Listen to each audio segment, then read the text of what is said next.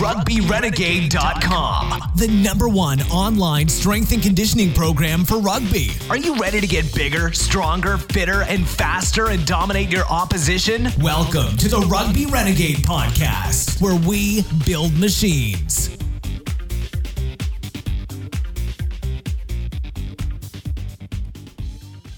Today's episode is sponsored by Optimum Nutrition.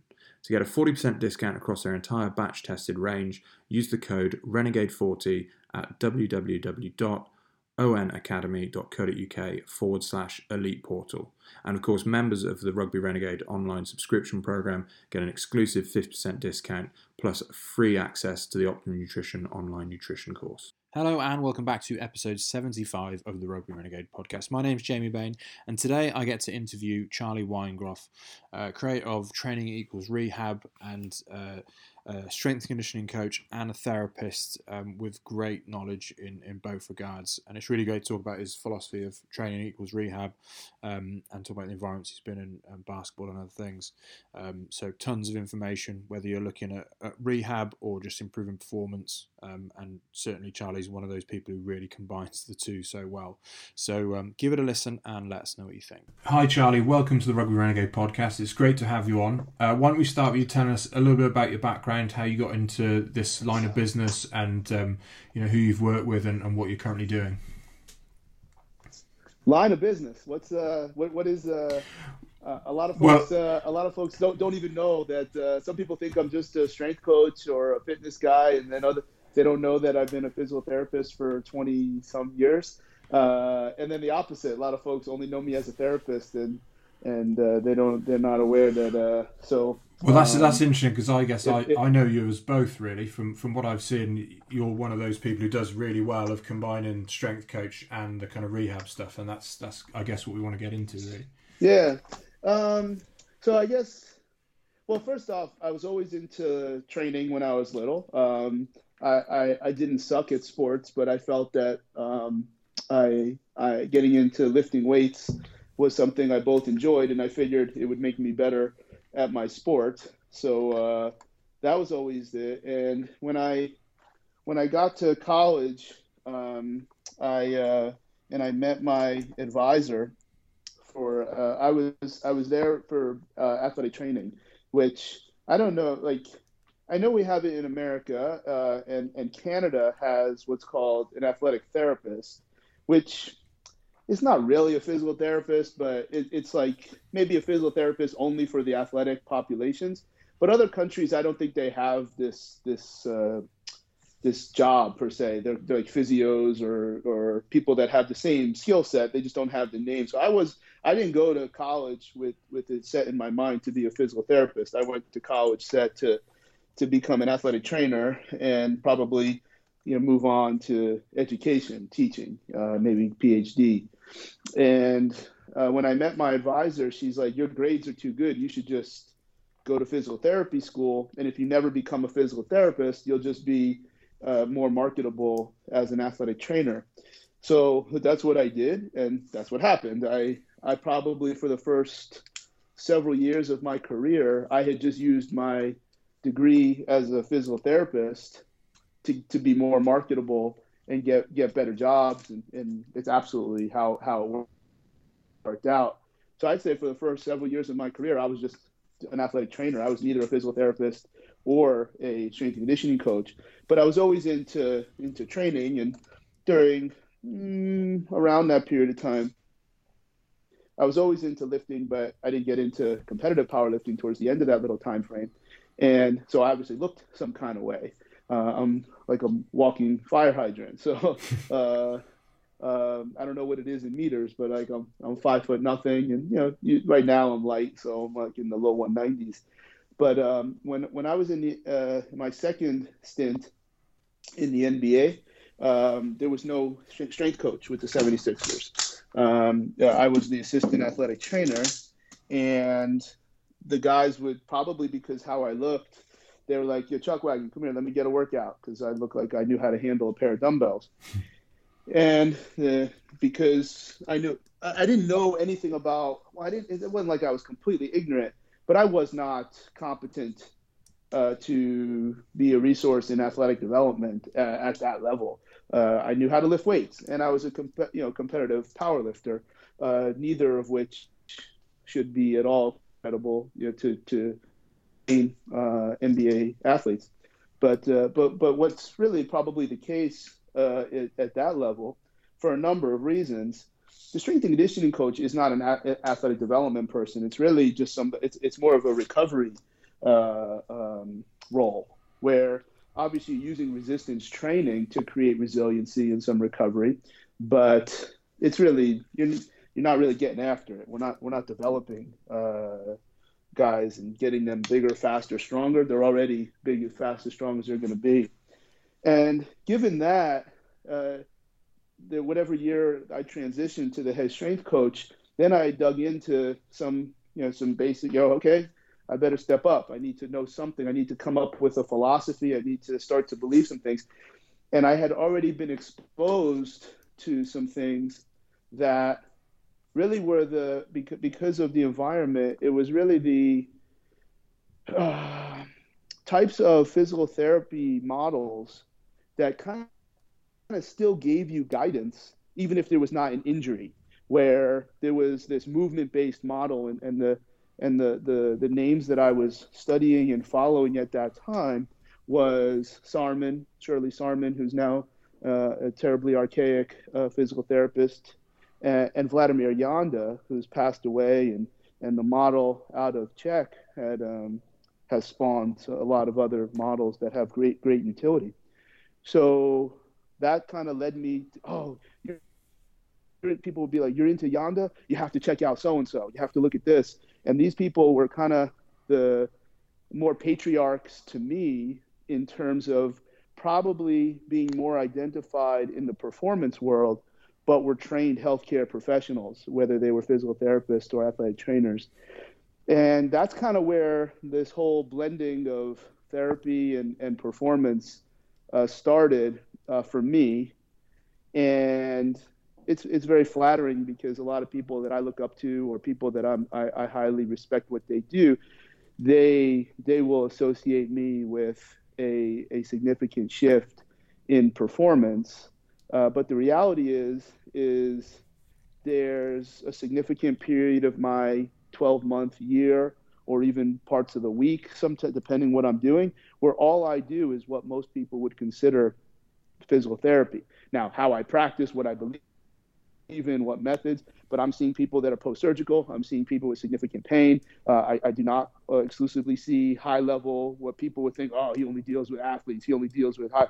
No, I deal with people that believe I can help them. And then there's other there's other uh, other times that I I am exclusively dealing with like I don't do anything medical. I, I don't do anything therapy wise. Um, for instance, in Canada basketball, men's Canada basketball, where I'm the director of physical performance. Sometimes I'm like the number four medical, and uh, we have other people that are extremely, extremely talented.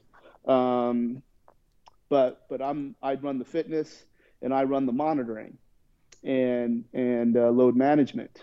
So now it doesn't mean I'll never do anything uh, in terms of what what people think a therapist would do. But the thing that I that I think how I really got into this and how I'm forged forging ahead is I, am neither. Like I don't I'm not a physical therapist or a strength coach. It's just one it's one thing and and I quite frankly I don't know too many people. People like to think that they do certain things and uh, there's a lot of physical therapists that know about you know fitness and there's a lot of fitness people that uh, are very competent and they I, I don't know I've never met anybody that actually um, ha- like if, if you really dig in and you start talking and after two hours you realize yeah this person doesn't really think the same way.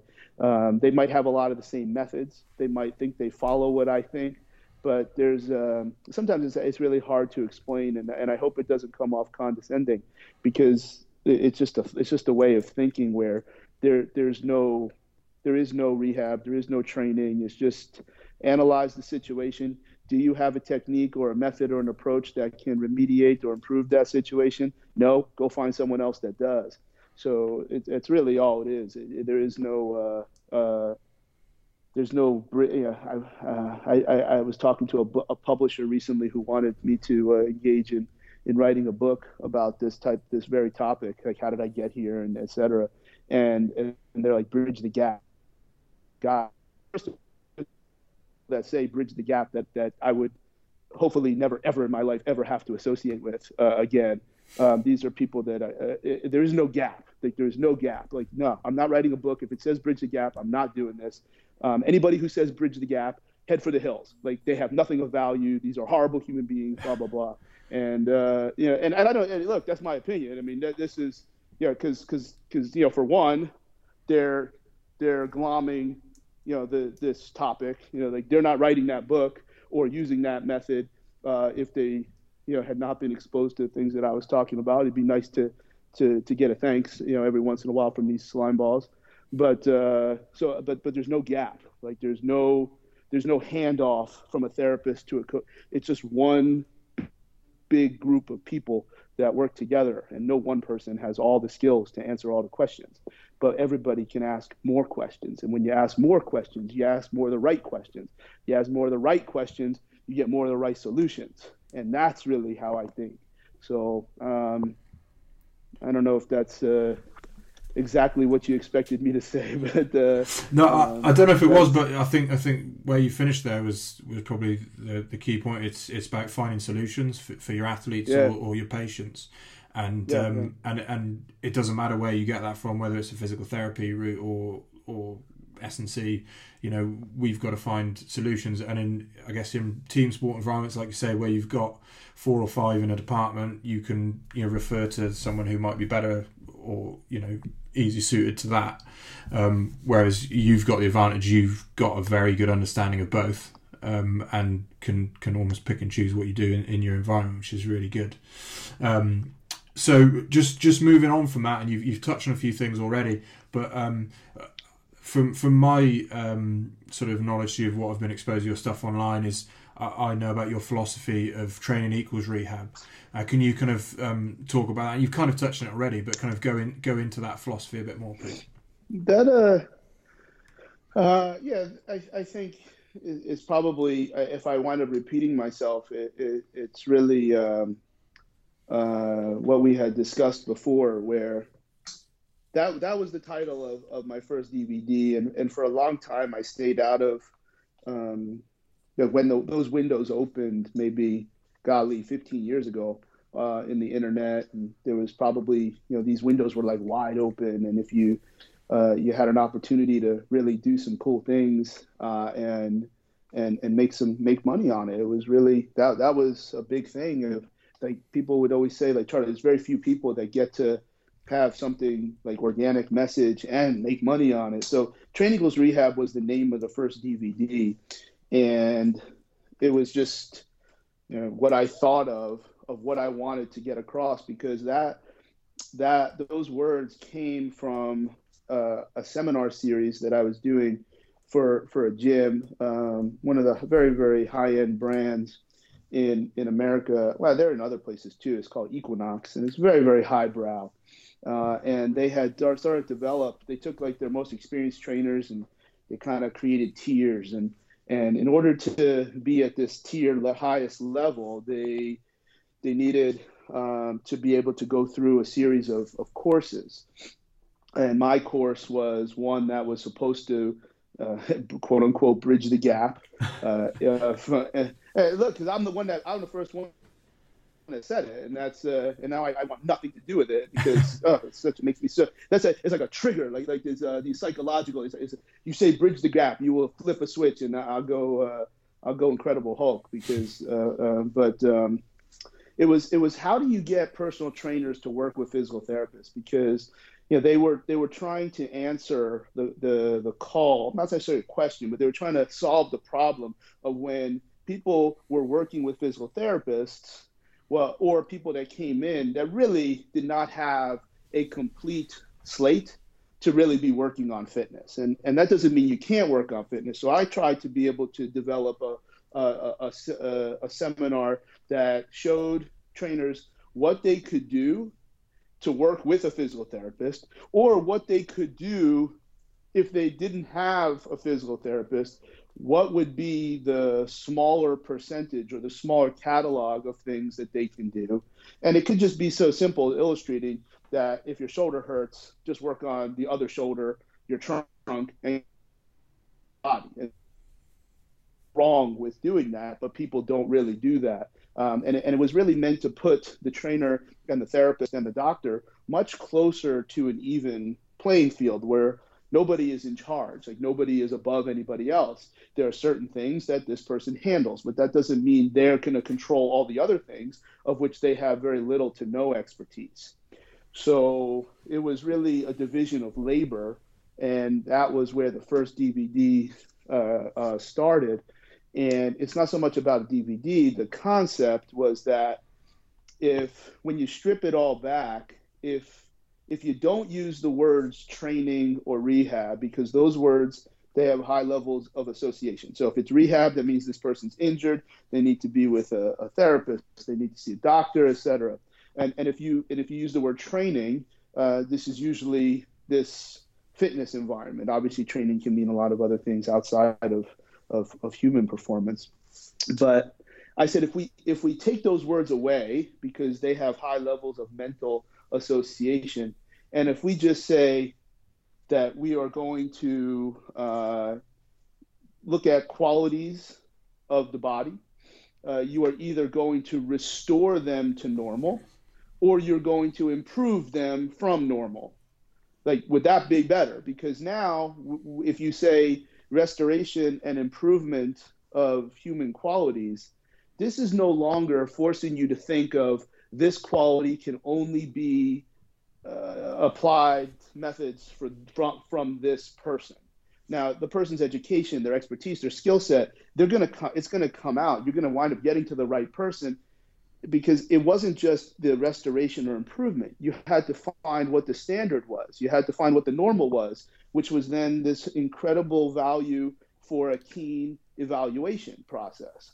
So if you evaluate, and if somebody, whatever the quality is, if if it's beneath what's normal, well then that's a rehab process. That's a re, that's a restoration or a recovery process.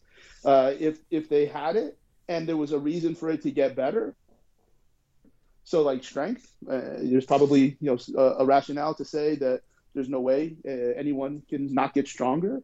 Then that's a training process. That's an improvement process, and you try to change the words a little bit with some linguistics that would allow uh, this process to allow for teamwork uh, because we were trying to figure out okay like how can the trainer ethically and and responsibly but also effectively be a part of this? Because the reality is is the humoral and hormonal effects of a keen fitness process is going to make that shoulder feel better even if the therapist is is a total goofball um, and I don't think a lot of therapists know that. I don't think they're it's not in their education to to understand how training can can affect sensitivity, how it can affect the healing process, et cetera, et cetera. And then vice versa, uh, that ther- the, the trainer probably doesn't know uh, the special tests to create a keen diagnosis of that shoulder,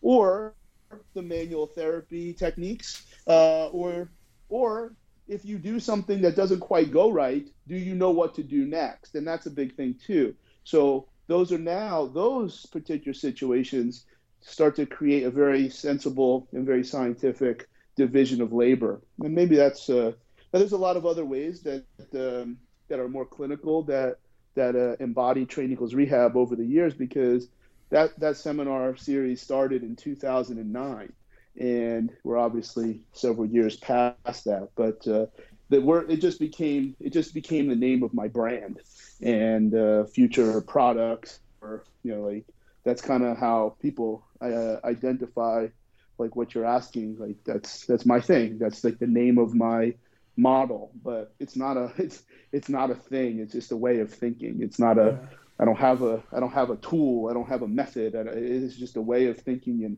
and bringing people together. Yeah. No, it's, it's interesting. I've often talked about how S&Cs and, and physical therapists need to have, um, you know, an understanding of each other, but also it's interesting you talk about linguistics because, you know, often we learn in completely separate environments and then we come together and, and we're, you know, using different, um, different buzzwords and, um, you know, all, all these different technicality, technical points and kind of you know the, the miscommunications there. Whereas, like you say, if, if you can get to an understanding between the both of you and and like and then balance the workload and, and make sure you can keep training through it, um, you can, you can get a lot out of that. Now, you you mentioned um, evaluation and diagnosis a couple of times. Now, what are your thoughts on on movement screening and, and what are your approaches to that with your with your athletes? So so move movements so a screen, by definition, would be um, in in the medical world is you're looking for something that'll lead to something much much worse, like a, uh, some kind of biomarker or some kind of indicator. Um, that's very legitimate. Um, I think, unfortunately, the word screen has, like linguistically, has, has, created an association with a lot of things that people don't understand. Um, I would just say, yeah, I mean, to answer the question, you know, directly like I don't know how people don't movement screen. I, I don't know how uh, you to do something to determine if the you know how what what is movement? Movement is a series of joints uh, engaging in a particular fashion for a particular purpose. Well, that all sounds like training.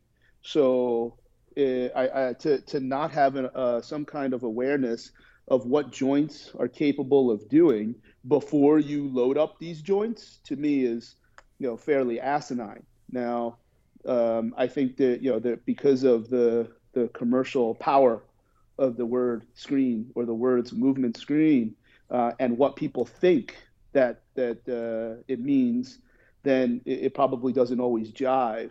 But bottom line, um, evaluating movement is probably 25% of uh, a complete uh, evaluation process. Uh, I do think of the 25%, it comes first. That doesn't mean it's more important than the other three, uh, but it does have to come first because if your joints can't get into the right positions to absorb and adapt to stress, then at best you're going to have a mitigated result, uh, or at worst you can have a, a significant problem. So if you look at that, or like you know, there's a there's a famous coach. His name is not not important, uh, who really has a lot of very distasteful things to to some of the models that that I use. And and I would and I, and I didn't say this to him. It was like another podcast at some point. I'm like, Coach, so do you think it's a good idea before you ask so and so to sprint? Do you think it's a good idea that his ankles, knees, hips, and his shoulders can actually get into the positions when you look at him and say that is good sprinting for him. You think that'd be a good idea to do that before you sprint? He goes, Yeah, of course. I said, All right, old man, see you later. Because you know, he just basically agreed with what movement screening is, yet he was always very, very vocal in in describing because he looked at it and interpreted it more than what it is. So movement screening and movement evaluation is to determine can joints get into the right positions to absorb and adapt to stress? And if they can, well, the only way to know if they can or can't is to know what you're going to do next. Uh, I cannot comment on any any uh, data that a movement screen or movement evaluation generates until you tell me for what.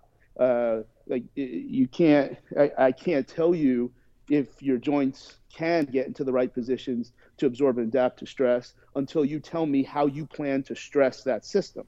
So maybe that's a uh, a little bit of a of a bridge to appreciating what that data of a, of a, of a movement screen or a movement evaluation can tell you. In my mind, that's obligatory, uh, but it is not the only level of evaluation that is mandatory. In my mind, it just comes first. Yeah, I, th- I think you're right. You've got to, it, like most of these, um, you know, uh, discussions on, on, this topic, it's got to be specific to your environment and what your athletes have got to perform. Uh, I think also you, you, kind of touched on it that it's got to be an ongoing process as well. It's um, as as the training develops and as what they're capable of doing. Um, so yeah, interesting points, similar to what I thought you might have put. Now this this next question is when we ask all the all the guests, and uh, we we talk about rugby players obviously because that's our that's the athletes we work with. But you can relate this to anything you see with you know any clients or just clients in general with your basketball players as well. And it's what what do you think is the biggest mistake rugby players make when it comes to strength and conditioning? All right, so obviously I don't I don't know enough about rugby to, to comment on, on rugby. Uh, I did I did just see one of your boys. He's in the NFL, uh, but uh, obviously he's a he's a tight end. Part uh, a big island looking dude, uh, about 6'7", 350, 360. Uh, so so if it's um, oh man, what's the biggest mistake? So probably um, hmm maybe maybe we'll run with uh, uh, uh, not not appreciating that the the goal is to uh, improve some other aspect, not necessarily improve how we measure things in the weight room, and and maybe uh, uh, uh yeah, it, it's the mistake is I don't care what you actually do in the weight room. And if I could figure out a way for you to do less in the weight room uh, so that you can have more biological resources to improve your technical skills and or perform on game day, that if, if, if we understood that, it would put so much more into perspective. I think that's a mistake to think that you always have to, you know, deliver this progressively improving product in the weight room. Um, I think that's a major mistake. Uh, and I think there's a lot of evidence that shows that not necessarily being a punk, uh, but sometimes not a feeling like you work is hard will actually improve you uh, significantly more than than this perception of hard work and getting after it and busting your ass and and, and breaking PRs and, and constantly uh, being in a in a state of of uh, disarray and state of recovery uh, because we're conditioned to think that well that's the only way I can get better, and and I would suggest that that's a, a big mistake. Yeah, and it is something we see a lot. It's you know athletes need to understand it's a means to an end, isn't it? Which is ultimately improving performance in in sport. Um, yeah, it doesn't matter what you lift in the gym if you're if you're not winning games. Um, and you, you touched on or you, you mentioned the term biological reserve. I think it'd be interesting if you could um, kind of expand on that a bit more because again, I think a lot of athletes wouldn't wouldn't appreciate, you know, the in terms of stresses and things like that, why it's important. Uh, yeah. Well, well, I think uh, a way to distill that is to suggest that anything that we do as a human all comes out of the same bank account, if you will, the same biological bank account. Yeah. So, uh, in, over the course of a, of a day of a professional athlete, maybe there's there's a, a, a weight room session um, or some type of fitness session, whether it's in the weight room or, or some kind of, you know, something on the field or on the pitch. Uh, uh, there's there's film, you know, which is a significant uh, mental process. Uh, there's the actual technical practice. Um, there's there's and then there's all the other things that don't happen within that workday, and all of those other stressors, whether they're positive or ne- well, all stress I don't consider a positive or negative. I consider the the the, the adaptation to be um, potentially desirable or undesirable. But ultimately, all all the things that your body has to integrate and adapt all comes out of the same biological bag, if you will, and those those uh, the things that are in that bag, you know, don't. It's not like you're using a different bag for when you are sitting in film for three hours uh, versus if you're uh, doing you know repeat 50s you know on on the field the the of course different different uh, activities are going to rely on specifically different um, microbiology and, and chemistry, etc.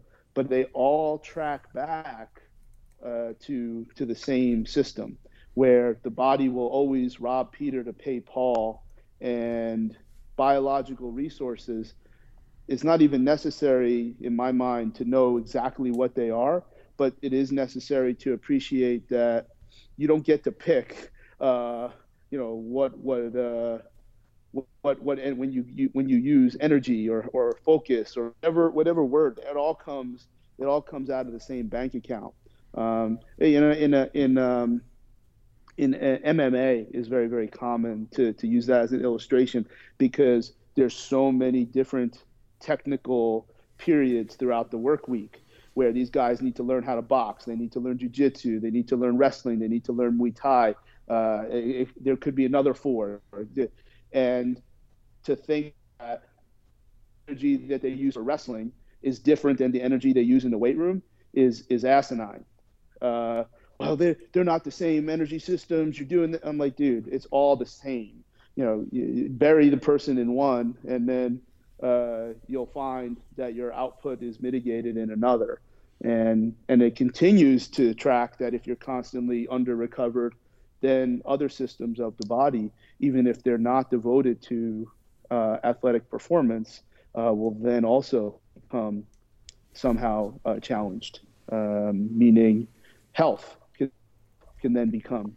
And that, well, what does that mean? Well, I think most people would understand that if you train too much, sometimes you get a cold and training uh, of all different types is ultimately coded as an immune response.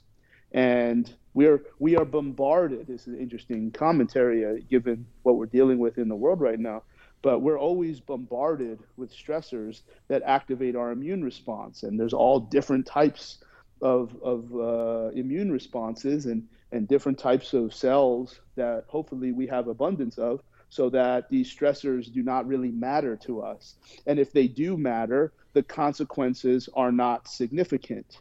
But if you're training and and the if you're constantly train uh, overtraining or under recover, then you're going to be using, uh, in that case, probably uh, cytotoxic T cells. Those are the the immune cells that typically respond to something that the body has never experienced before. And that's how training is illustrated. I'm not talking as a scientist. I'm talking, you know, on a on a podcast. And and and the training is like a, a, an illness that the body has never gotten before. So the it's the T cells that are the ones that begin that immune response. And if if you use up a whole bunch of T cells because you train like a doofus and you don't believe that that everything comes out of the same bag, well, then there could be some other uh, stressor that usually would just bounce off you. And now it actually creates a histamine response. Uh, your nose is running, your sore is throat, and you're, you're sick for a little bit. It wasn't because you caught this uh, amazingly unique virus or, or or bacteria or, or somebody sneezed on you. That, that's not why it was. Because you, sometimes when that person sneezes on you, is no big deal. Um, it's why you're perhaps more susceptible to some of these illnesses when you don't sleep as much. Well, you're not sleeping as much, so you didn't. No one sneezed on you, but we do. But people would agree with that. They would say, yeah, you, you get sick a little bit if you don't sleep well. You get sick, you know, if you train too much. Well, that's that's because everything comes out of the same bag. Everything out of the same bag of biological resources. Yeah, I really like that. I like the uh, the bank account analogy. That's a good way to kind of explain to athletes. Um, and uh, yeah, I, I, often use like adaptive reserves. You know, that when athletes are maybe trying to do too much of different things, you know, you can only adapt to a certain amount of of um, competing physical qualities. Um, and I'm glad you mentioned uh, mixed martial arts there about the you know the the difficulty of you know different physical qualities they've got to train for, different techniques and, and fighting styles. Because I often say that rugby's one of the the hardest um, sports to program for because of because of the different physical qualities, because the differences in positions and, and the different mm-hmm. technical mm-hmm. tactical approaches. But you're probably right. Mixed martial arts is probably a bit harder than that, I'd say. Um, but while we're on that, and, and, you talked about overtraining and things like that, and you, and you said your role uh, in basketball is uh, a lot of the monitoring stuff. Um, would would you be able to expand a bit on that? And I'd be interested. I know, I guess maybe it's different at international level, but I know like NBA, the, the number of games they go through is is crazy. So I'd be interested see how, how you deal with the monitoring. Uh, the games are obviously different, uh, and and international basketball changed a few years ago, where there it's kind of like uh, global football, where it's now multiple times per year. The difference is the most important leagues uh, where professional basketball players play, they don't shut down, whereas the major global football uh, soccer leagues in, in the in the world shut down when the national teams play. So there's times that there, you know those windows usually are only two games. Not usually, they are two games. It's sometimes it's like a Thursday, Sunday, Friday, Monday, but so, but sometimes there could be you know 36 hours of travel the Sunday or, or Monday game, uh, which is a very very significant uh, uh, demand on those biological resources. Um, and then when you have the tournaments, yeah, you're you're you're basically your competitive competitive season can be anywhere from five to you know six seven weeks, and there could be a lot of practices. There could be friendly games. There could be back to backs. Uh, I think when we had our historic run in 2015 where we wound up losing. Uh, sometimes Goliath does lose. Uh, uh, I think we had I think we played nine games in ten days, uh, and uh, which I'm pretty sure in the NBA no one no one does that. Mm. So it's uh, you know now as far as monitoring, it's really you know the you, the the questions you know seem like you know I'm I'm trying I'm not really trying to do this, but it seems like it's weaving you know a little bit of a philosophical story because biological resources is like we we answered that question from like a blue sky you know just theory, but there's ways that we believe and others believe that you can actually you know indirectly measure those things you could you could actually directly measure them but you'd probably have to be uh, doing echocardiograms and, and, and biopsies of tissue, which is ludicrous to do during a competitive season. But there's some other ways that you can try to uh, create positions. Like you'll never know for sure, but you create a position and, and you kind of create a stance on what the, what data you think is important, what data you believe in, and what do you need to see in terms of that data for you to, uh, as a performance staff, and then secondly, in conjunction with the technical staff, uh, make a decision and make a statement. Like, I think this is what's going to happen. Why? Because this, this, and this. And now we're going to make a decision based on that statement. Uh, no, no differently how technical coaches like, well, we believe that they're going to make us go left when we try to run this play, so we're going to try to do this instead. That's the decision.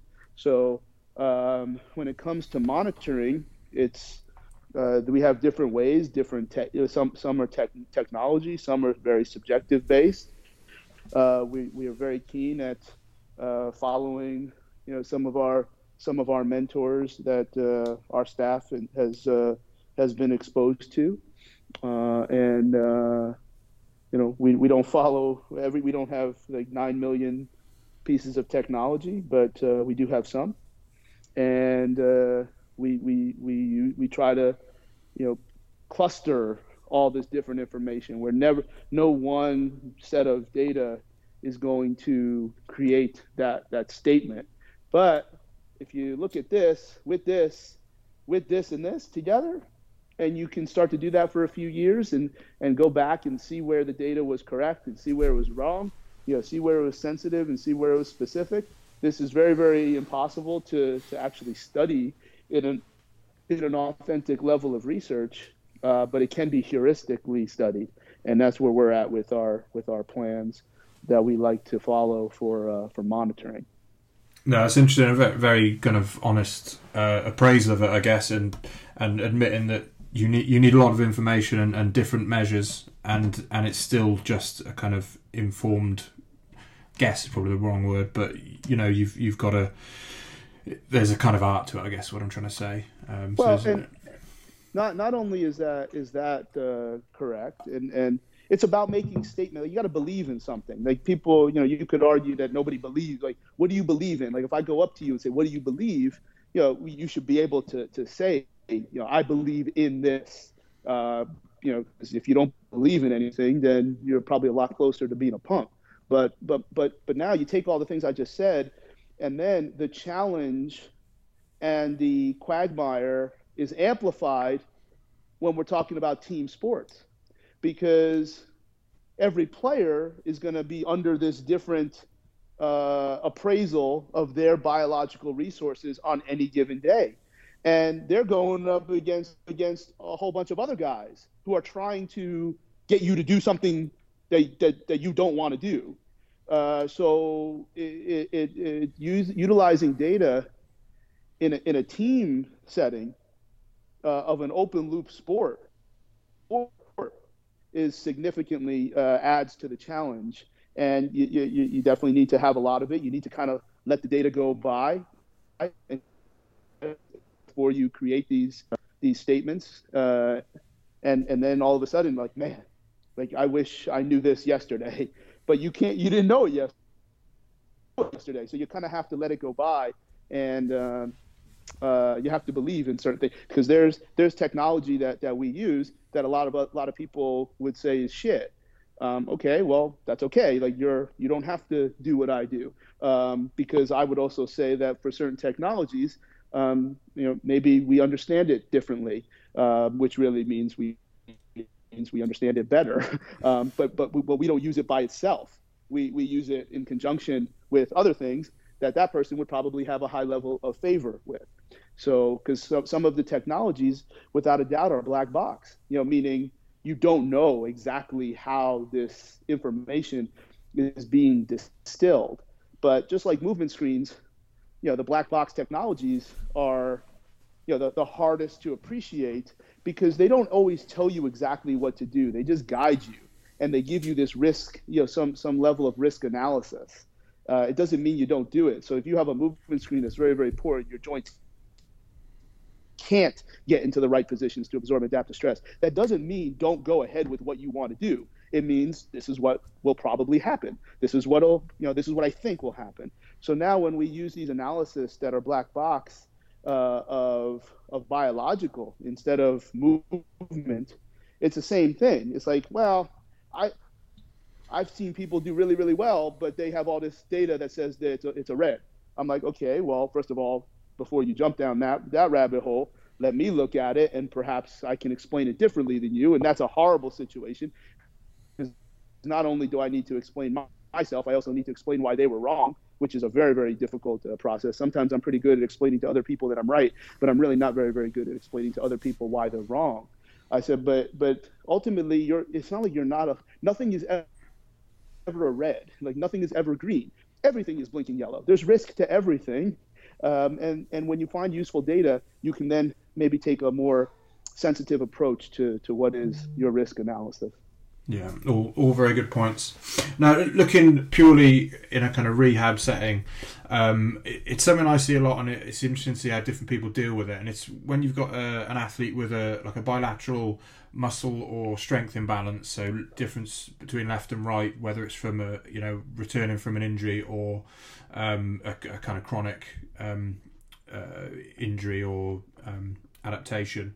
Um, how what's you, what's your approach or the best way of um, sort of getting rid of that imbalance?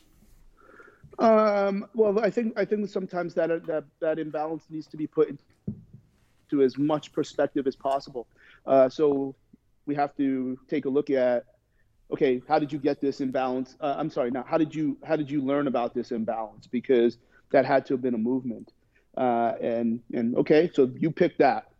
But whatever that movement is, we need to be uh, analyze that movement in as many different ways as possible. Because a lot of times, when it comes to uh, these particularly lower body imbalances, it's usually analyzed number one in a vertical position. So you're squatting, uh, you're deadlifting, you're looking at, at force plate information or pressure sensitive uh, plates that, that are giving you very, very valid information. Except here's the thing there's a significant amount of joints that are involved when we're vertical. Not only do you have to stabilize the spine in a particular way, which creates an entire world of discussion, you have hips, you have knees, you have You have ankles, you have toes. Uh, so if, if, let's say to, just to make it easy, if it's a squat and you have this difference of right versus left that you believe because you're not a punk. Like, no, I think I think this is a problem, and if we do this next, I think he's going to get injured again. But let's look at that pattern of squatting in as many different positions as possible.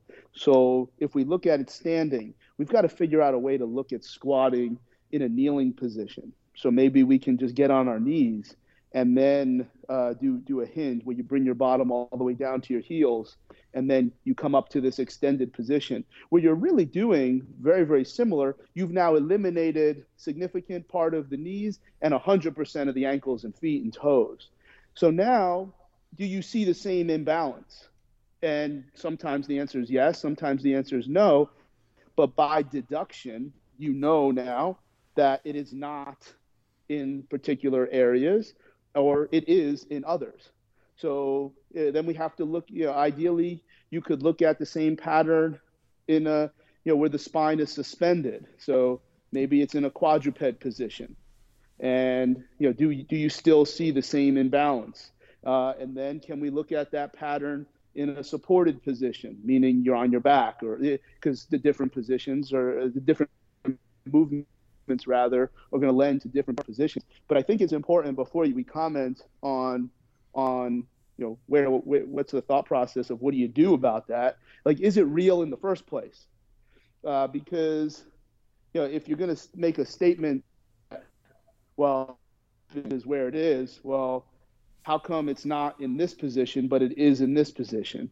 And the answer to that question is because that imbalance is motoric. The imbalance is not that the contractile tissue is deviant or insufficient on one side, is because because they're quote unquote just doing it wrong, which is a very, very normal consequence of the recovery process. But if you see it across the board in every position possible, uh, and you've looked at it body weight, you've looked at it with X load, you've looked at it with X plus one load, you're looking for as many reasons to say that this this imbalance is just because they have a motor skill that was very, very productive for them at one point, but is no longer productive for them. And that way you can apply the approach of number one, training the contractile tissue if that's what you see, or applying stressors that are more motor learning based. And I think there's a lot, there's a lot of um, uh, success that isn't had because number one, we're not looking. We're just we're just excited about what the force plate tells us. Uh, number one, uh, or you're you're applying the wrong stress. You're you're applying you know for the wrong situation. We're we're applying a contractile solution when it's really a motoric uh, solution. Uh, so so I think uh, when it comes to these asymmetries, let's see like what's driving this asymmetry. It, I, I, we're always going to go back to the force plate because that's probably the most carryover, aka the most functional uh, examination of something that we believe in and we value. But that doesn't always mean that's where the solution comes from, and that's part of the this uh, uh, keen keen movement uh, evaluation. So, and then the other thing too to consider with these asymmetries, we, we are allowed to be asymmetrical. Like this is not a uh, an end of the world. Like there's plenty. Like I, I don't know what the data is on specific uh, situations, but you know where where where are we looking at healthy, you know, ass kickers, guys that are jumping over buildings and kicking ass and what, what is their acceptable level of asymmetry? And when you have that population, how many of them have incredibly, exceedingly high amounts of fitness that uh, is is a very adequate compensator for this allegedly important asymmetry? So I've given you a little window of why we need to look to more than just movement. So uh, and how how we would look at movement uh, in in you know, uh, you got to, if you see something wrong, you don't, you're not, uh, the, the examination is not over. We have to look at that in a, as many different layers as possible to try to break up is this a joint issue? Is this a motor issue? Or is this a frank contractile strength, uh, power, rate of force development, whatever it is? They, they're all going to look the same at some. And that's why we strip it back and strip it back. No, I really like that. It's I guess why I ask is the ways I've seen it. Some people go, "Oh, they just need to get stronger, and it'll sort itself out." Um, and other people say, oh, you know, they re- need to relearn motor patterns and, and the movement and things like that. And and I guess sometimes you've applied one and it has worked, and you think, yeah, well, they, they were right. But then other times it hasn't. So it always it goes back to that assessment first, I guess. And and you, well, you answer that. people well. are always people are always going to remember when they were right.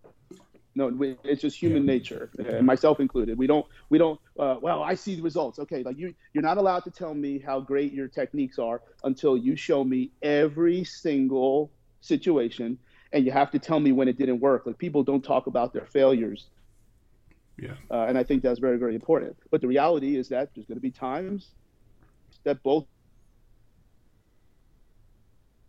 evaluation, so that so one of them is is undefeated and the other one will be you'll never win. So that's uh, I think uh, I think that's they're both right. There's, it's not like you can't be one, yeah. but to, to only to only use one type of evaluation to you know, maybe they were just having a bad day, day. You know that that's uh, um, you know and that falls into another level of, of of evaluation. So when we look at at any type of musculoskeletal, whether we look at output or we look at movement, you know, if they were in some kind of, if we use some of our monitoring methods, you know, but I'd like to see that as part of part of that that study. And now, you next thing you know, you got like 18 different variables, and you can't do the study anymore. And that's why getting to these solutions becomes very, very heuristic, and, and in my in my mind. Yeah, no, I th- you're definitely right there in terms of it could be a bad day, or you know there could be any number of reasons why they're shut down. But I've uh, seen an example in in sport where they've tested on a, a Nordic uh, machine. I won't say the brand or anything, but where they test the the force production uh, left and right for hamstrings, and there was a big imbalance. Um, and you know, did a full warm up and some um, explosive prowler work. Came back and tested it, and the the imbalance was gone. It was for whatever they just weren't fired up on that one that one hamstring at that time. You know, so it's it's all going to be taken with a pinch of salt, isn't it? So. Um, so yeah, that, that's that's very important what you just described. Very important. Um, I know you've got a uh, kettlebell specific uh, training equals rehab product, um, and we we've spoken before, Rugby Renegade, about how good and effective kettlebells can be. Now, how how do you use them with your clients, and what do you think the benefits of them are? Um, I mean, the the the thing we just put out is really, you know, I I got to a point where um, I think sometimes uh, people are, are uh, they they they don't give me a chance to remember like where I came from. Like I just like I'm, just a coach. Like I'm just a therapist. I, am not this uh, untouchable. You know, no, it's beneath me. So a buddy of mine asked, uh, um, "Do you know anybody that can come do a, a brush up uh, for kettlebell uh, tech technique for for the staff?" And and I'm like, "Hell, I'll, I'll do it. Just let me film it." And they're like, "Oh my God, I, I didn't think you would do that," and that kind of hit me a little bit. Like, I, I, I don't mind, you know, and, and and I think if people actually had eyes on what I do, they'd be very surprised at the uh, at some of the things that I that I still do and really enjoy doing. But uh, so so it's it's really uh, I got into it and I started to develop some thoughts because at least in the general fitness space, but also elite sport because they're really not different in terms of exercises and maybe the intensities and, and the power output, of course, is different.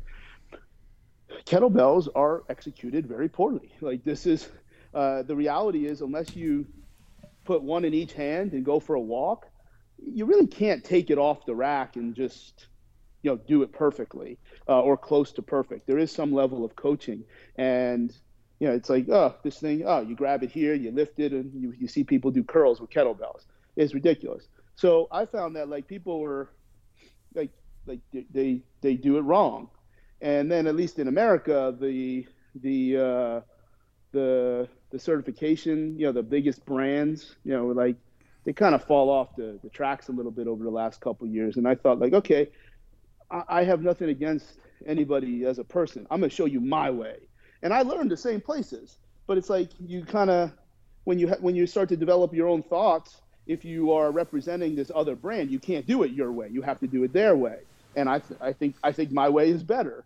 I would love for someone else to decide. Like, look, here's my way. Here's this other person's way.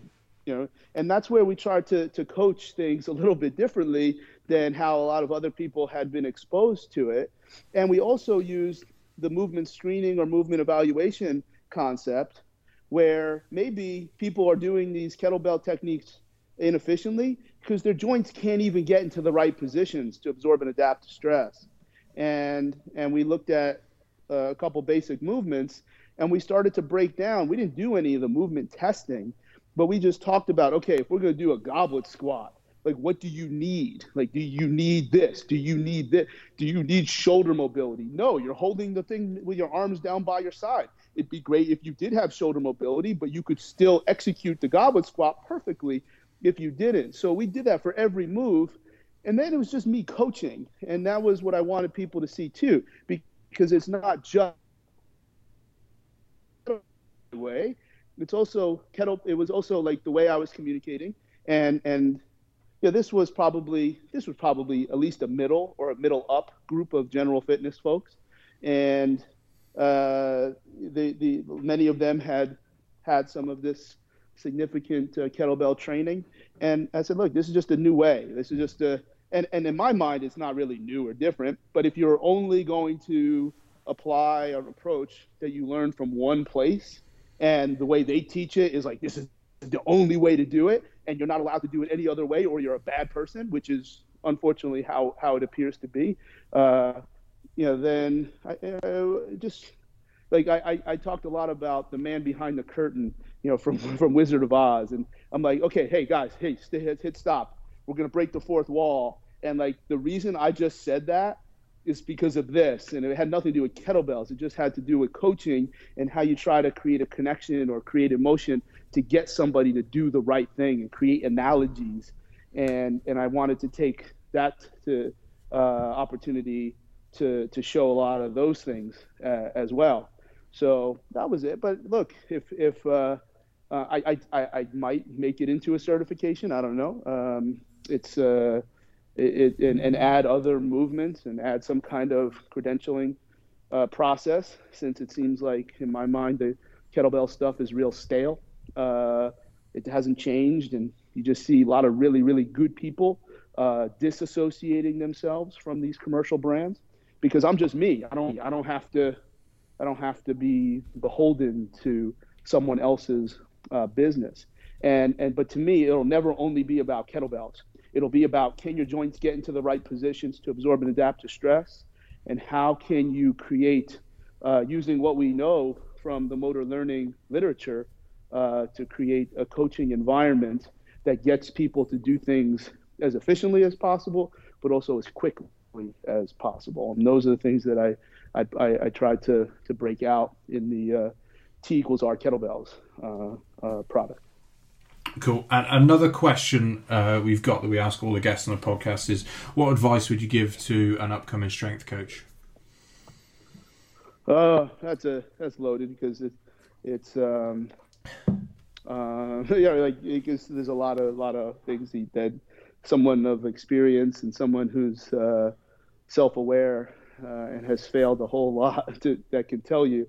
Um, I would say uh, every every situation is an is an opportunity to get better, and if you can if you can show up, you know, with to to this journey of, of your coaching or, or therapy process that it, it's not all going to be perfect all the time, and and that's okay. Like you're allowed to take L's, then uh, you, you'll be fine. Uh, it, it's because that was kind of my situation where maybe I started off with a little silver spoon in my mouth where I graduated physical therapy school and walked into the NBA and I'm I'm like 21 years old and I'm thinking this is what's going to be the rest of my life and and I and I was challenged to uh, to accept that that it wasn't. So I think if you can go in knowing that look, not everything's going to work out perfectly. Sometimes people are going to get hurt. Sometimes you're going to lose jobs. Sometimes relationships aren't going to finish the way they started, and, and you understand that that is okay, and there'll just be another hill that you'll climb up even easier. Then um, then then I and then I think it'll be uh, you'll probably have a, a pretty a pretty good go at it. Cool, cool. And are there any uh, books or resources you recommend? And obviously, you can you can plug some of your own. Well, all, all of mine are the, are the best. That, that's all. Um, yeah, but before I plug, because you know, I'm not, I'm not, I, I people get, they kill me. Like I'm not a good marketer, even though other people think that's all I do, which is really annoying. But, um, but the best book is the one that speaks to your failure. So whatever I tell people when it comes to like a seminar or a book, like, hey, what should I get next? What was your last failure? And there's two things that are I'm really getting at. Number one, can you admit your failures? Like, so if you failed at uh, a clinical situation, we're like, yeah, like the last three necks I had were like I, I couldn't help them. And, and I'm like, okay, we'll go buy a book about treating the cervical spine. Um, you know, I, am having trouble like this, this, and this. Okay, so get a book on on relationships or, or something like that. So the whenever the, the, the best resource is the one that is going to speak to your most recent failure. That's number uh, that that's because look, there's uh, books and and and uh, things of the of the sort that, that are going to be uh, of value. And then my stuff is, uh, you know, the, the the three. They're no longer DVDs because, of course, no one no one uh, no one watches DVDs, but they're all at, uh, at my website, charlieweingroff.com. And and we started a streaming service, so we put those three, which are like, I think the first one is probably like 20 hours, uh, and we put them all there, so it's all just log in and, and you can get all of them. And, it, and it's kind of a story of what has influenced me uh, over basically a 10 year period. Um, I think there was one for every maybe three and a half, four years, depending on how it went.